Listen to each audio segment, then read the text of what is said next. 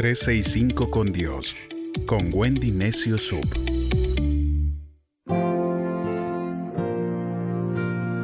...17 de octubre... ...probados pero alegres... El libro de Primera de Pedro capítulo 4...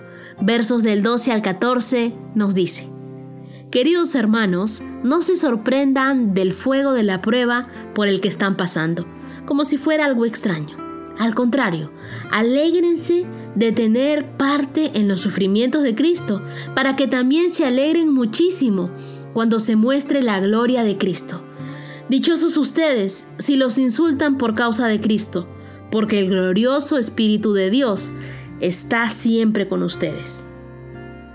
Quizás hoy te sientes probado por fuego, pero se volverá motivo de alegría y de bendición para tu vida. Es en esos momentos donde la Biblia nos dice que el Espíritu Santo está con nosotros. De las pruebas podemos salir aprobados de la mano de Dios o desaprobados si nos desesperamos y vivimos de acuerdo a nuestra propia prudencia. También vemos que hay quienes pasan por pruebas. Pablo, por ejemplo, pasó una prueba en Tesalonicenses capítulo 2 versos del 3 al 4. Cuando lo anunciamos, no fue por error, ni teníamos malas intenciones, ni queríamos engañar a nadie. Al contrario, hablamos porque Dios nos aprobó y confió en nosotros para anunciar el Evangelio. Nosotros no tratamos de agradar a la gente, sino a Dios, que es Él que conoce nuestro corazón. Si tú quieres salir aprobado de las pruebas, busca agradar a Dios y no a la gente. Por más que a veces las pruebas puedan parecernos eternas, son temporales.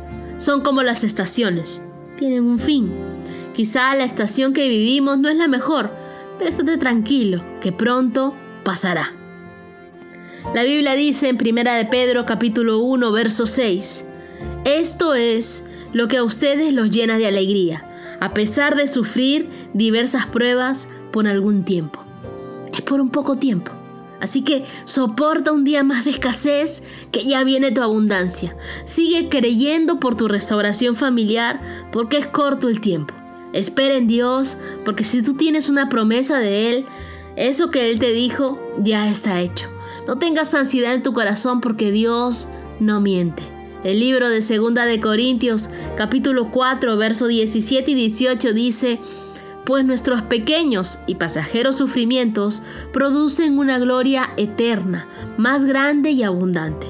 Por lo tanto, no nos importa lo que ahora se ve, sino que fijamos la mirada en lo que todavía no vemos, porque lo que se ve es pasajero, mientras lo que no se ve no cesará jamás. Si tardas en ser bendecido, es porque tu peso de gloria será muy grande. Si aún no ves el arco iris, sino solamente la tormenta, recuerda que no estás solo en este proceso. Dios siempre tiene el control y la salida para las pruebas. Él es nuestro más grande consuelo. Debes saber que Dios no permitirá que las pruebas superen nuestras fuerzas. El libro de lamentaciones, capítulo 3, versos 31 al 32 dice, porque el Señor no la abandonará para siempre. Aunque el Señor la aflija, también le mostrará compasión por la grandeza de su bondad. La prueba acaba cuando la pasamos, cuando al fin somos aprobados, cuando aprendimos lo que tanto necesitábamos. Si salimos desaprobados, la prueba se volverá a presentar de tanto en tanto bajo diferentes circunstancias hasta que consigamos superarla. Caso que ilustra esto es cuando Dios manda sus plagas sobre Egipto. Una de las plagas era la de las ranas. Es horrible tener 10 ranas que hagan ruido y que salten en una habitación. Ahora imaginemos estar rodeados por miles de ranas. Uno no puede ni sentarse, no puede ni echarse a dormir, tiene que estar permanentemente espantándolas. Sin embargo, resulta curioso que cuando Moisés va donde el faraón y le pregunta, Muy bien, le dijo Moisés, solamente dime cuándo quieres que ore al Señor por ti y por tus funcionarios y por todo el pueblo, y al hacerlo, las ranas se irán de sus casas y solo estarán en el río. Eso le dijo en Éxodo 8, verso 9. Y el faraón le responde, mañana mismo. De acuerdo, le dijo Moisés, será como lo has dicho. Así sabrás que no hay nadie como el Señor, nuestro Dios. Es inconcebible que le estén preguntando hasta cuándo deba durar esta situación tan molesta y el faraón diga eso. Cualquiera hubiera, dicho, ¿no? Que acabe inmediatamente, que se larguen todas las ranas, ¿no? ¿Para qué esperar más? No tiene sentido. Sin embargo, el faraón, que es quien finalmente determinó cuánto duraría su prueba, dijo mañana. Si quieres pasar las pruebas, lo primero que tienes que hacer es fortalecer tu relación con Dios.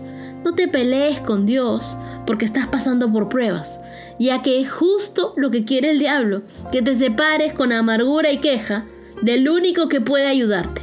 La Biblia dice en el Salmo 119 versos 75 y 76. Señor, yo sé que tus juicios son justos y que me disciplinaste porque lo necesitaba. Ahora que tu gran amor me consuele, tal como lo prometiste a tu siervo.